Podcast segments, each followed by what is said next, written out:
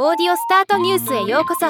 ロボットスタートによる音声業界の最新情報をお伝えする番組です。オトバンク運営のオーディオブックサービスオーディオブック JP が2024年2月に会員数300万人を突破したことを発表しました。今日はこのニュースを紹介します。会員数推移2019年に100万人2021年に200万人と成長し2024年2月に300万人を超えています。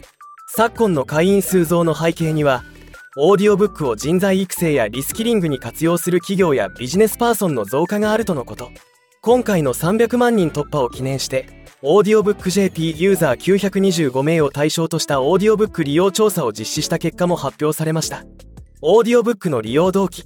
オーディオブックの利用動機。82.7%が知識や教養。スキルなどの学習のためと回答しています。30から40代のビジネスパーソンの利用が多く仕事の情報収集やスキルアップなど学びを目的としてオーディオブックを活用している人が多いと考えられるとのこと。よく聞くオーディオブックのジャンル。よく聞くオーディオブックトップ3は自己啓発。67.1%ビジネス。60.9%教養。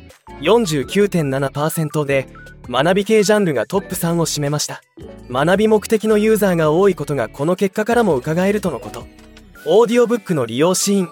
利用するシーンについては移動中が74.4%とダントツで次いで家事中34.7%運動中ウォーキングも含む33.3%と続きました。ビジネスパーソンが多いことから通勤時間などにオーディオブックを活用していると考えられるとのこと。